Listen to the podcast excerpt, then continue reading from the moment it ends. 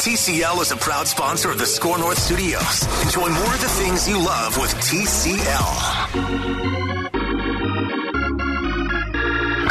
It's the SKOR North Twin Show.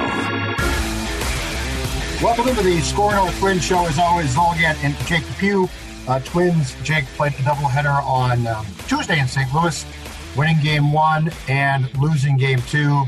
And I, I would say that the primary talking point, although there's quite a few off the two games against Cardinals, I'd say the primary talking point is the difference in starting pitching performances because there's a lot of good to talk about. Jose Berrios had a second really strong start. He tired in the sixth, but man, through five, he was great. And Randy Dobnak um, appeared to hit some regression in game two and lost control, which was sort of weird and odd and not a good thing. But let's start with Berrios. How much different after these last two starts do you feel about Berrios now? Because he seems to be pitching with a clear mind, and this goes back to his comment after his after he beat um, who was it that he beat last week? Detroit or no Chicago? The White Sox. Yep. He beat Chicago, and he talked about something at home having been an issue, and it was almost as if he had put that behind him. And really, these last two starts to me seem to be Jose Berrios pitching with a completely clear mind. Absolutely. Um, yeah, I don't know if, if you know whatever personal issue he had uh, has been resolved, and that's the case, or if he's just uh, pitching better for another reason. Doesn't really matter. Um, obviously, we hope that the personal issue has been resolved, but um, just from an on-field performance perspective, it doesn't really matter. That you know, all that matters is that he's pitching really well right now. He looked fantastic yesterday. You're right that he tired in the sixth uh, when he gave up the home run, but man, his fastball had bite. You know, he was consistently at 94, 95. Uh, the breaking ball looked great. This is the Berrios that can shut down uh, playoff teams, opposing lineup, you know, really good offensive lineups in the playoffs. Um, if he keeps pitching like this, if you know he has what three or four more starts maybe left this year, if uh, let's say he has four more starts, if three of them are like this, he's either pitching game one or game probably game two for me. Um, because he looks like uh, the Berrios that we know when he's at his best. And, and when Berrios is at his best, he's one of the better pitchers in the league. Um, that was very impressive yesterday. And one note, you know, you said he tired in the sixth, and I totally agree. In the playoffs, you're probably not going to ask him to go more than five. Uh, so, you know, oh, yeah. unless he's really, really rolling. So I don't think fatigue will be a huge issue. Um, you know, I still worry about how he'll perform, you know, on, on the big stage because he struggled a little bit with that uh, in the playoffs last year and in 2017, although he pitched okay in both of those. Um, so that remains to be seen, but very good signs. Very good signs from Jose Berrios. Yeah, I've gone from being concerned, definitely concerned, to saying he, he might not be, uh, again, to go back to our long-time conversation about Berrios, he might not be a true ace, but the guy that we saw on Tuesday was damn good. And, and you're right. If he has another starter, too, like that to follow this one, I'm getting closer and closer to saying, Kenta, you've done a great job, and you are for sure in our starting rotation in those first three games. But there will probably be a temptation if he has at least two more starts like that now consecutively. Uh, there might be a temptation to go game one for sure, game two. But you do feel good. The, the most important thing is, I think, as we have this conversation, and the Twins in a weird schedule uh, quirk now because they played doubleheader for the Cardinals' sake, because the Cardinals had to have some help. Um, the Twins are off Wednesday, Thursday. I think as we have this conversation right now, compared to a couple weeks back, you feel really, really good about that first round um, and saying, okay, if nothing else, Maeda, let's say Pineda, Berrios, where before it was like, okay, and it's Berrios, and he's got to be handcuffed to Rich Hill, and I don't feel good about that.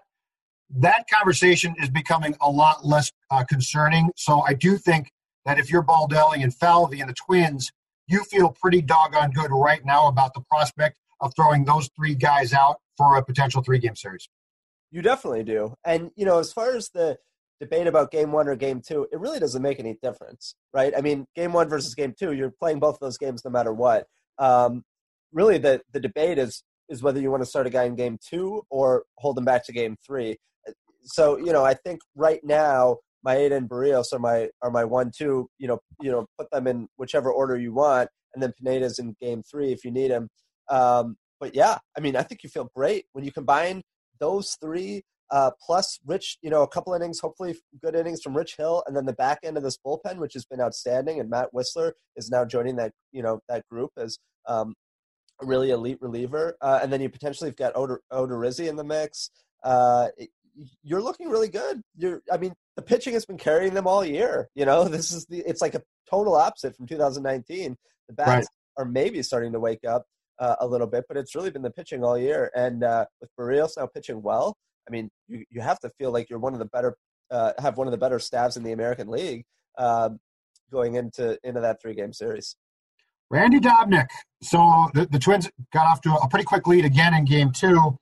Uh, he goes two and two thirds, gives up um, two, uh, what, two hits, gives up five runs, I believe. Is, that correct? Walks two, strikes out two, uh, hit a couple guys. What do you make of that start? Because here's the weird thing he lost the strike zone completely for the most part, and he couldn't recover it and get it back. And I don't know if we just write this off as a sort of a weird, bad start for him, or it becomes concerning. I guess it it uh, solidifies my opinion that you know in a three game series, I'm not even tempted to start him. But I don't know what to make of that start. And look, he has pitched great at times, but when he lost it on Tuesday in game two, he completely lost it. Like he was, they, they could have taken him out a couple guys before they did. And I'm watching that game. I'm just thinking, wow, this is uh, this is at least semi concerning. How about that for fair? Yeah.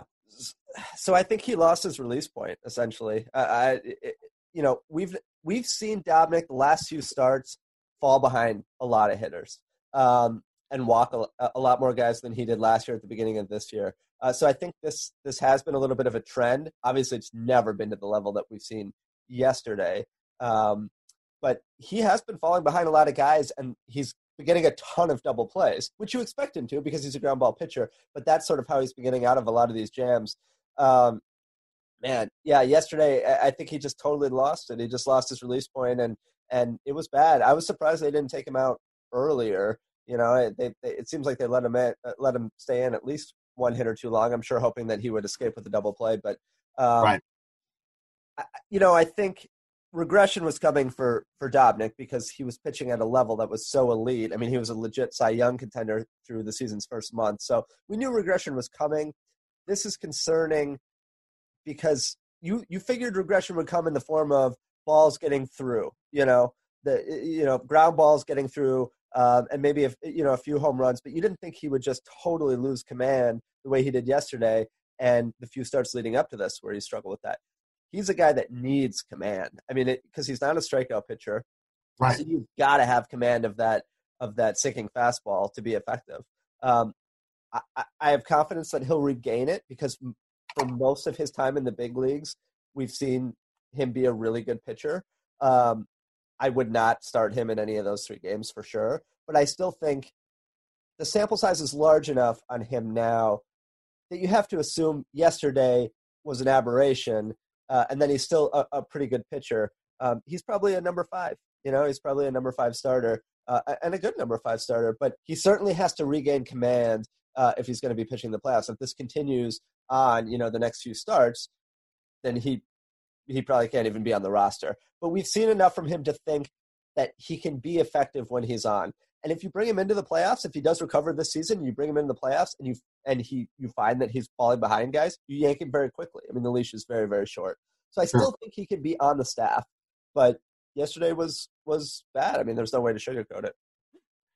All right, I've got a question for you based off of something that transpired in game one. And when it comes to Rocco, I'm just sort of flat out confused by the strategy here. So, a couple of days ago, I'm playing the Tigers at Target Field. Rooker started in right field, and he got on base. And in the fifth inning of that game, Rocco pinch ran Jake Cave for him, not because Rooker was hurt, but because Cave has superior speed, and more importantly, for defensive purposes starting in the top of the sixth. Okay, so that's a that's a move that you could debate was made too quickly, but it just shows the level of concern and probably the premium, rightfully so, after we all complained last year about what Rocco perceives as making his team defensively strong as possible. And I do think in that area they are much improved from 2019. But the question I've got for you is is and this is not a, going to be a playoff problem. It's not a season long problem. And in fact, with with 15 games left, it's just a slam dunk move. I understand that Ryan Jeffers, as long as Garver is out and Avila is out, can't catch every single game. And your backup catcher, by your choice, is Astudillo. But explain to me why on earth Astudillo catches the final two innings, and that could be the eighth and ninth or sixth and seventh. Um, it catches the final two innings of any game in which he plays when Jeffers is young, Jeffers is defensively superior, and Astudillo is a catching train wreck. Like there's something is waiting to go wrong, and the longer he plays, the more the probability probably grows that something is going to go wrong. I'll, I'll give you the Berrios ground ball uh, with Goldschmidt on first. That should have been a double play, but Goldschmidt was on second because of a pass ball. And then the wild pitch that scored Paul Goldschmidt from third was a ball that Ryan Jeffers and Garver, for instance, 1000% stop. They get in front of it and stop it. Am I missing something here in wondering why Baldelli would leave Astudillo in games to catch once you get to about the eighth?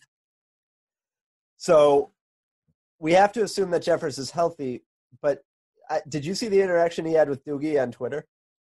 No. So and Jeffers played game two, so he was healthy. Yeah. So Doogie Doogie wrote on Twitter that Jeffers was was quote unquote sore, I believe is the term that he used. This was a couple days ago, and Jeffers replied to the tweet and said, "I am?" question mark. Uh, and, no, I didn't see that. Which is great. And good Doogie, for Jeffers. He's funny. I know. And Doogie replied to him and said something like, "A Twins official told me that you were a little dinged up." Or, Pitcher. Yeah, yeah. I, am I'm, I'm butchering the, the language a little bit, but you can go back on Twitter and look at it. It was pretty great. Um, okay, good. I think they're all about uh, rest and recovery. And with catchers, you know, you, you do have to be careful with them.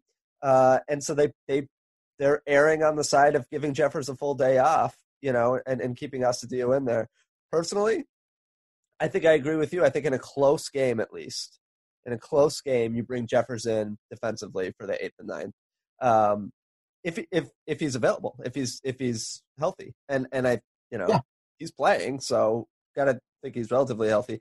Um, so yeah, I, I agree because Astudillo is bad defensively, man. I mean, he's just he's bad. He's a bad defensive catcher, uh, and you, you, I there have been so many pass balls and wild pitches that are technically wild pitches that a good catcher would have stopped. Uh, you referenced a couple of them. I would see what Tomas Telis can do. I get that you have to make a 40 man move for him, um, but I think he, he's got to be a better defensive catcher than than Astudillo. And if you're not going to move Astudillo around and play him, you know, at other positions, then what's really his value? You know, I mean, he's a he's a decent hitting catcher, but the de- the defense is is just it's so bad. It's so and bad. I, I don't um, mean to rip him because I, I, know that uh, teammates like him, but I'm just saying if you're going to take out Rooker from right field in the fifth, that's right field. And hey, look, I appreciate that. And Jeffers, one, he's young. Okay, so it's not like it. And two, it's September in a 60 game season for which he has not been here the entire time. And three, he is not one of your top two catchers right now. So, like, the ability to put him in in the eighth and say, okay, you're going to catch the eighth and ninth of this game and the entire second game, which, by the way, again, is a seven inning game, all to me adds up to just common sense. And he's young. Okay, so he's sore. He's a catcher. He should be sore. But guess what he's going to do? He's going to block the ball. Or I think he's going to block the ball. So the counterpoint to that, I'm not saying uh-huh. I disagree, but the counterpoint to that is you have a what a five game lead on the on the number eight seed, you know, for the playoffs. They're just trying to coast in, right? These aren't must win games right now. And so why push it? Right? I but think then why make the Rooker move? Well, because with Rooker, it's a good point, but I think there's a big difference between playing right field and, and playing catcher. I, I think catchers need significantly more time off, even if they're young, than a right fielder. And let's be honest, Rooker, uh, his bat plays, man, but the defense, oh, God, yeah. but the defense yeah. is, is not good. Um, and but, so I think, but you I think, were but you were off two days. Like that, that's the thing that I kept coming back to. You've got Wednesday. Uh, Jeffers has Wednesday and Thursday to basically play video games or lounge around or take a lot of hot baths. So I just thought that's weird because I appreciate the fact that it seems like Baldelli is embracing defense a lot more. And Astudillo, to your point, behind the plate, he's serviceable in a pinch when you absolutely have to do it, but it's not good. And can we eliminate too the snap throw to first base? I know it's cute and funny, but that's got disaster written all over it. That So ball that- is going to be flying down the right field line.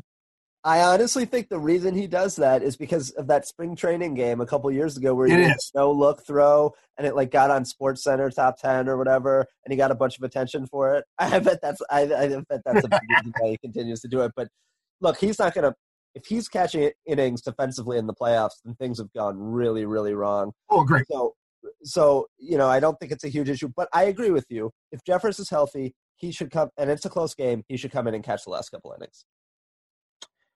When when Kepler comes back and is in right field, do you spot Rooker in for either him or Rosario more frequently? And I'm not saying that you bench either one, but if, if you- you're going up against the Southpaw and uh, Kepler in 2000, in the small sample size, I should say, of 2020 so far against lefties has been bad. And Rosario, you don't know where the hell his head is. Do you start to at least try and get Rooker at bats in right or left field in place of one of those two guys occasionally? Because you're right, that bat plays, and I like his approach at the plate. Yes, I definitely do, especially against lefties. Now, Rooker has reverse splits, which is interesting um, in the minors. He actually hits righties better than lefties. But the fact that Kepler and Rosario, uh, especially Kepler this year, has been really bad against lefties, I put Rooker in there um, against setting left-handed starting pitcher, uh, and then you can you can replace him in the fifth. You know, if you knock that starter out and right-handed relievers are coming in, then you make the switch and you bring in Kepler Rosario. But I think like we said, the bat plays, and we need to see the Twins need to see what Rooker can give you at the major league level because they have to make a decision on him. You know, I mean, they have so many corner outfield prospects between Rooker and Kirilloff and Larnach. Um, they're going to have to make decisions on some of these guys, and so I think both because it gives you an advantage against lefties, and because we just need to see what Rooker can do in the big leagues, I would play him against lefties. I don't know if I do it in the playoffs, although I would consider it. Um, but yeah, absolutely. I mean, and he's looked good so far. The defense is is not good, uh, but the the bat, No, no, no, no. he's. I mean, he's just his range is just very limited um, defensively. But uh, but the bat plays, man, and we knew it would play. I mean, that, that they drafted him in the first round be, strictly because of his bat. You know, one possibility is that he's the DH next year. You know, if Nelson Yeah. Cruz leaves, Rooker could be your everyday DH. Absolutely, yeah. No, he he is. I, I like his approach, and, and the thing too is, you know, once again in the Twins world, as as you said, Jake, rest and recovery is a huge deal, right? So I would I would go to Rosario and or Kepler, and it's not a benching, it's not a punishment. I mean, if anybody deserves to be punished occasionally, it is Eddie. But they clearly don't like to say that. And I don't, I think their thought is that Rosario sort of rebels against that. But you could make a very good case that, hey, a lot of guys get days off here. It's no slight, but this guy can play. Um, I did notice, so, so he didn't play in game two yesterday with two days off, and it's not Buxton. Uh, Polanco. Polanco didn't play on Sun on Monday, and he didn't play in game two on Tuesday. I would keep an eye on that because that to me says that there's something going on there. And it's probably not a big deal, but I am curious because when, when he didn't play on Monday, Jake, I thought the whole thing was to play him in the back to back games, short games on Tuesday. And he, and he sat out game two. Adrianza started at shortstop. So I'm curious if there's something uh, that he's tweaked or something going on with him because that was the one. The Buxton one didn't surprise me a bit. The Polanco one did a little bit. Yeah, I mean it, it's possible they're just giving him a day, a couple of days off. But if there's an issue, if he's tweaked something, that's a major concern. I tweeted this a couple days ago. You know, I thought Polanco was the MVP last year, and I think you could make a, a case that he's their most valuable player again this year. We talk about him less frequently uh, than just about every player on the uh, every relevant player on the team, and that's a testament to him. He's in the lineup every day. He's incredibly consistent with the bat, and he plays a serviceable, not great, but a serviceable shortstop. That mm-hmm. combination of playing adequate defense at short and being a, a, a, good bat and durability, that makes you so valuable, you know? And I get that war doesn't reflect that this year. His war was was really strong last year, not this year, but it, it's a tiny sample. I just think he's critical to their success. And so, yeah, if he if they if he's dealing with some sort of lingering issue, um, then you give him all the days off he needs uh, until the playoffs. Um, and it's going to be this dance that we saw last year where they're giving guys off, but still trying to get them in enough to have at bats and have reps, you know, heading into the postseason. Um, but that's a concern. Of course, that's a concern. Now, I will say this: two days ago, we were sounding the alarms about Nelson Cruz. he came back, played both games of the doubleheader, and hit two home runs. So uh, it could be nothing, but it could it could be something. We don't know. So it's quite clear that there are two guys on this team at least who tell Rocco if they're going to play or not, right? Cruz and Donaldson. Yes. Donaldson played both games. There is no way on God's green earth that Baldelli thought, I'm going to play in both games. I think we're talking about, and it might be just two guys, but I think those two in particular tell Rocco, I'm playing. And Rocco probably says, Really? I, I don't know about this. You know, Nelly, we can DH somebody else in game two. And he says, I'm playing. Or Donaldson, same thing.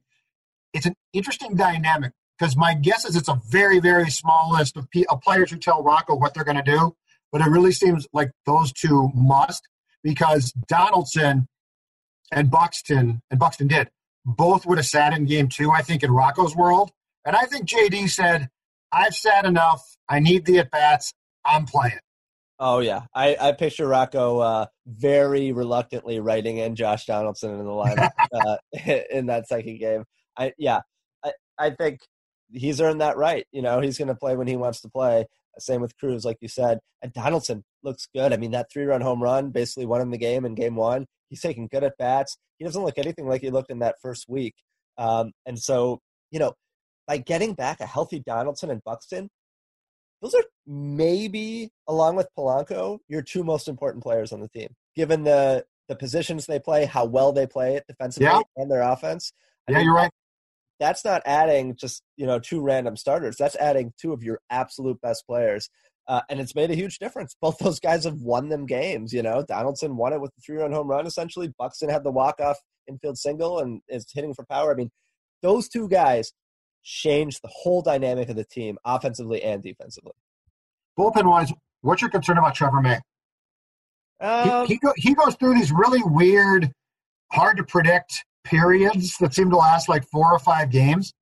Um, the weird thing to me with May is every time I think, you know, he's just found it now, he hits a skid like this, and you're like, oh boy, this ain't good. He his fastball he is he can't spot it. There's a lot of stuff left up way too high, uh, but then he seems to bounce back too. All that being said, like yesterday was a continuation of of one of these skids that I guess you just have to hope doesn't happen in the playoffs. Because right. if it does, it could be trouble. Because he is important. You know, he's not a guy that, that you could just be done with. Um, but it's been a weird four or five games appearances for him. Yeah, I mean, I think you kind of hit the nail on the head when you said, you know, this is just who he is, um, and you just have to hope he doesn't happen in the playoffs. You can't not pitch him in the playoffs because, like you said, he's too important. And when he's on, he's a dominating reliever with that upper 90s fastball, and he can locate it well. Uh, but yeah, I mean, it's been a struggle for him. You know, th- this is what separates the truly elite, you know, Josh Haders of the world, the Aroldis Chapmans, you know, fill in the blank, from good but not great relievers. You know, that they don't; those guys don't really go through many of these stretches. May does. You know, at his best, he is in that upper echelon, that upper tier of dominant relievers, but he has these periods where he loses command, Sometimes the pitch selection is a is a bit strange. You know, if you remember last year, he hung that like 0-2 breaking ball to Carlos Santana in a key game against Cleveland. He did that a couple of times last year. Um, so he goes through these phases, and yeah, you just have to hope that he works through it. Uh, and that he's uh, pitching his A game in the playoffs, but you have to pitch him no matter what, unless there's just a total meltdown in the last 15 games. You have to give him innings in the playoffs and just you pray, you know, you just pray with all of these relievers that that they have their good stuff. I'm a little more worried about Duffey, only because his velo has been a little bit down. Uh, he's more pitching in the 92 93 range instead of 95 96 like we saw him i think at the beginning of last year uh, of this year and definitely yep. last year um, yep. I wonder if there's a little bit of fatigue going on with him. They need him because he's their absolute best reliever. Let's connect the dots on Duffey because that, that's a good topic to bring up. You remember the stretch where we got concerned because he didn't pitch, and it seemed very odd, even for Rocco not to pitch him. Yes. Something's up. Something's up there, and and it could be fatigue, although it would be really quick for fatigue to kick in. Um, but I think going back to that stretch where he was just MIA, including in one game where it didn't make a lot of sense. Uh, I think that there's something going back to that stretch that is still impacting him now because he doesn't look like the dominant. I mean, he came out of the gate this year dominant. He looked absolutely fantastic. And then he just sort of disappeared for, was that three or four games? It, it was a substantial period of time for a bullpen arm. Yeah. And, and he came back after that, and he doesn't look terrible. He doesn't look awful, but he doesn't look the same. I think there's something probably directly related to that stretch that's still impacting him. Yeah, well, listen, we've seen so many pitchers go down with arm issues. I think the Rays, uh, the Rays are the most amazing organization in the league. They lose everybody, they trade away everybody, and they always uh, are making the playoffs. They're in first place, but they've had, I think, like 10 pitchers go on the IL, something ridiculous. Yeah. Uh, and it's because of the short ramp up. You know, these guys started ramping up in March, got shut down for three and a half months, and then had three weeks to ramp back back up, and it's clearly not enough for the pitchers because injuries are just way up across the league. And so I I wonder if maybe he's dealing with some arm soreness or uh, shoulder issues. This is total speculation. Yeah, like I don't have any inside info sure. on that, but um, but it's true. He hasn't looked quite as elite and dominant as he did at the beginning of the year. I don't know if resting him is going to help. I don't know what the solution is. Maybe he just has to fight through it. Um, but he he's another one of those guys. Like if you're going to make a run in the playoffs, he has to be the Tyler Duffey of you know July and the first part of August. Um, not the Tyler Duffey we've seen the last couple of outings, which is good but not great. Last question, and, and I've asked Mackey this question. I've asked Royce, and I will ask you.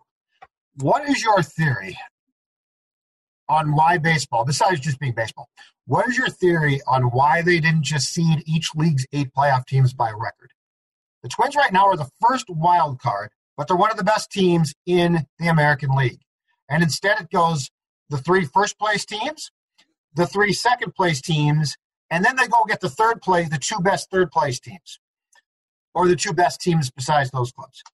Why on earth wouldn't you, in this weird year where it's just sort of all going to be mishmash together and you really can't control playoff matchups, why wouldn't you have just said, you are what your record is, and we're taking the top eight? Why are we doing it this way? That's what the NBA does now, right? It's just top eight. Like the divisions don't mean anything, I believe. I believe uh, that is correct. Hockey takes hockey is different. Hockey takes the top. What do they take? They take the top uh, amount from each. I think the top three from each division, and then go with a wild card. But I just don't get like as a one year experimentation, I guess, by baseball. Yeah. Why you wouldn't have just said the eight best teams are going to get in and they're going to be seeded by their record. It makes no sense to me that the Twins are the first wild card. Yeah, no, I agree. I, I think I would reward division winners because I think you're basically sure. just playing the teams in your division and then the 20 interleague games.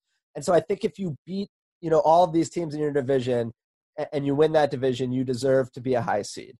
Okay. The whole four, the seeding of four through six to the second place teams, yeah. that to me makes no sense. Like give the top three seeds to the division winners, and then go four through eight just based on record. Like the whole second place thing is dumb. Um, so I agree with you. I, I mean, I don't think that makes sense. I think, what makes me even more upset about this, honestly, is the total lack of incentive to win your division. There's no incentive to win your division. In fact, if the Yankees end up being the seven or eight seed, and it sure is looking like that right now, and they get Stanton and Judge back, you know, a week before the playoffs, the one seed might be the might be the most difficult matchup because you're playing a, the a, an eight seed Yankees team that starts Gerrit Cole in game one and has all these sluggers back. Like you got you have to give some incentive to the top teams, whether it's a buy or whether it's making the series a three game series, but the lower seeded team has to win twice, uh, you know, and the upper seeded team only has to win once, right? Um, right. You see that sometimes in in um, amateur ball or in college ball, like some sort of incentive for the top teams, because otherwise, if you're the Twins, right, like you might you'd probably rather play the Rays or the A's as the seven or eight seed than play uh, New York if you end up being the one seed, you know, or, or, or you know, like I don't think there's any incentive for them to win. There might be incentive for them to lose late in the season. So like, yeah, you're you're not wrong. Yeah. So I just uh, it's like, it but I, I just don't get why you wouldn't have. And I'm fine with your idea. All right, take the three teams that win their division, give them the top seeds, and they're they're they're good teams. That's fine.